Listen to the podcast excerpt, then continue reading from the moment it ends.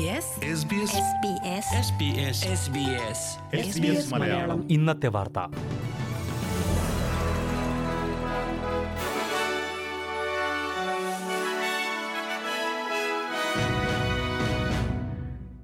നമസ്കാരം.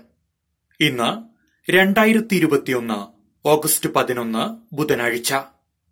S B S Malayalam ഇന്നത്തെ വാർത്ത വായിക്കുന്നത് ജോജോ ജോസഫ്. രാജ്യത്ത് താൽക്കാലിക വിസകളിലുള്ള തൊഴിലാളികൾക്ക് പെർമനന്റ് റെസിഡൻസി വിസ ലഭിക്കുന്നതിനുള്ള നടപടിക്രമങ്ങൾ ലഘൂകരിക്കാൻ ശുപാർശ. പാർലമെന്ററി സമിതിയാണ് ഇത് സംബന്ധിച്ച റിപ്പോർട്ട് ഫെഡറൽ സർക്കാരിന് നൽകിയത്. സ്പോൺസേഡ് തൊഴിൽ വിസകളിലുള്ള നാൽപ്പത്തിയഞ്ച് വയസ്സിന് താഴെ പ്രായവും ഇംഗ്ലീഷ് പരിജ്ഞാനവുമുള്ള എല്ലാവർക്കും പെർമനന്റ് റെസിഡൻസിക്ക് അവസരം നൽകണമെന്നാണ് സമിതിയുടെ പ്രധാന നിർദ്ദേശങ്ങളിലൊന്ന്. ഉൾനാടൻ മേഖലകളിലുള്ളവർക്ക് ഇംഗ്ലീഷ് പരിജ്ഞാനത്തിന്റെയും തൊഴിൽ പരിചയത്തിന്റെയും മാനദണ്ഡങ്ങളിൽ ഇളവ് നൽകണമെന്നും ശുപാർശയിൽ പറയുന്നു. ഓസ്ട്രേലിയയിലെത്തുന്ന ഏറ്റവും മികച്ച അന്താരാഷ്ട്ര വിദ്യാർത്ഥികൾക്ക് പി ആർ ലഭിക്കുന്നതിനുള്ള നടപടികൾ ലഘൂകരിച്ചു നൽകണമെന്നും നിർദ്ദേശമുണ്ട്. രാജ്യത്തെ കുടിയേറ്റ പദ്ധതിയിൽ വരുത്തേണ്ട മാറ്റങ്ങളെപ്പറ്റി പരിശോധിക്കുവാൻ ഇമിഗ്രേഷൻ മന്ത്രി അലക്സ് ഹോക്ക് ഈ വർഷം ആദ്യം പാർലമെന്ററി കമ്മിറ്റിയോട് ആവശ്യപ്പെട്ടിരുന്നു. തിങ്കളാഴ്ച സഭയുടെ മേശപ്പുറത്ത് വരച്ച ശുപാർശകളിന്മേൽ ഫെഡറൽ സർക്കാരാകും അന്തിമ തീരുമാനമെടുക്കുക. സിഡ്നിയിലെ കോവിഡ് പരിശോധനാ കേന്ദ്രത്തിൽ ആരോഗ്യ പ്രവർത്തകയ്ക്ക് നേരെ ആക്രമണം.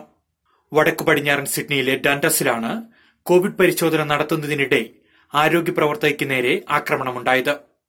മാസ്ക് ധരിക്കാതെ ഇവിടെ എത്തിയ ഒരാൾ മുപ്പത്തിയൊന്നുകാരിയായ ആരോഗ്യ പ്രവർത്തകയുടെ മാസ്ക് എടുത്തു മാറ്റുകയും തലയിൽ ഇടിക്കുകയും ചെയ്തുവെന്നാണ് ആരോപണം. ഇവരോട് മോശമായി സംസാരിക്കുകയും ചെയ്തു. കൃത്യത്തിനു ശേഷം അക്രമി ഓടി രക്ഷപ്പെട്ടു.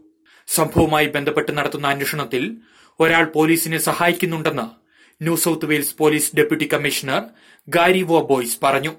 സംഭവം നേരിട്ട് കണ്ടവർ കമ്പലാൻ പോലീസിനെയോ ക്രൈം സ്റ്റോപ്പേഴ്സിനെയോ ബന്ധപ്പെടണമെന്നും പോലീസ് അഭ്യർത്ഥിച്ചിട്ടുണ്ട്. ന്യൂ സൌത്ത് വെയിൽസിൽ മുന്നൂറ്റി നാൽപ്പത്തിനാല് കോവിഡ് കേസുകൾ കഴിഞ്ഞ ഇരുപത്തിനാല് മണിക്കൂറിൽ സ്ഥിരീകരിച്ചു. ഇതിൽ അറുപത്തിയഞ്ച് പേർ സമൂഹത്തിൽ സജീവമായി ഇടപെട്ടവരാണ്. സംസ്ഥാനത്ത് രണ്ടു മരണവും സ്ഥിരീകരിച്ചിട്ടുണ്ട്. തൊണ്ണൂറ് വയസ്സിനും മുപ്പത് വയസ്സിനും മേൽ പ്രായമുള്ള രണ്ട് പുരുഷന്മാർക്കാണ് ജീവൻ നഷ്ടമായത്.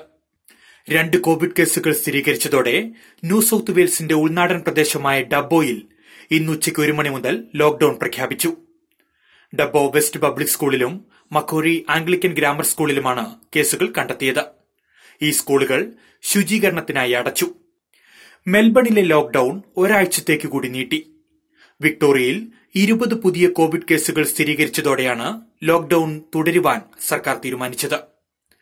ഓഗസ്റ്റ് പത്തൊൻപത് വ്യാഴാഴ്ച അർദ്ധരാത്രി വരെയാണ് ലോക്ഡൌൺ നീട്ടിയത്. ഇരുപതിൽ ആറുപേർ സമൂഹത്തിൽ സജീവമായി ഇടപെട്ടവരാണ്. പുതിയ കേസുകളിൽ അഞ്ചെണ്ണത്തിന്റെ ഉറവിടം ഇതുവരെ വ്യക്തമായിട്ടില്ല. ക്വീൻസ്ലാൻഡിലും നാല് പുതിയ കോവിഡ് കേസുകൾ സ്ഥിരീകരിച്ചു. എല്ലാ കേസുകളും ഇഞ്ചുരപ്പിള്ളി സ്റ്റേറ്റ് ഹൈസ്കൂളുമായി ബന്ധപ്പെട്ടുള്ളതാണ്. അതേസമയം പുതിയ കേസുകളൊന്നും കണ്ടെത്താത്ത സാഹചര്യത്തിൽ കെയ്ൻസ് യാരബ പ്രദേശത്ത് പ്രഖ്യാപിച്ച ലോക്ഡൌൺ അവസാനിപ്പിച്ചു.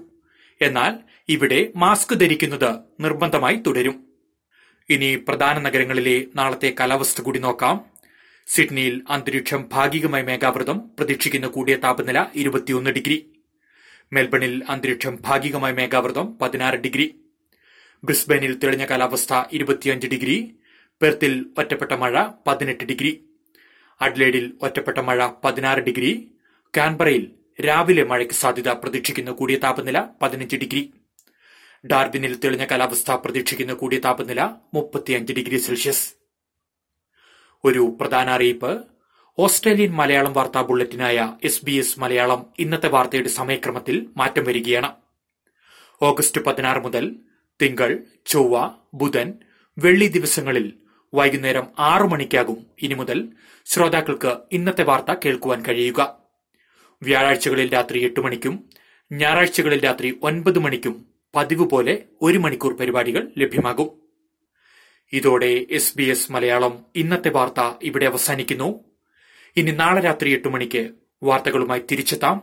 വാർത്തകൾ വായിച്ചത് ജോജോ ജോസഫ്.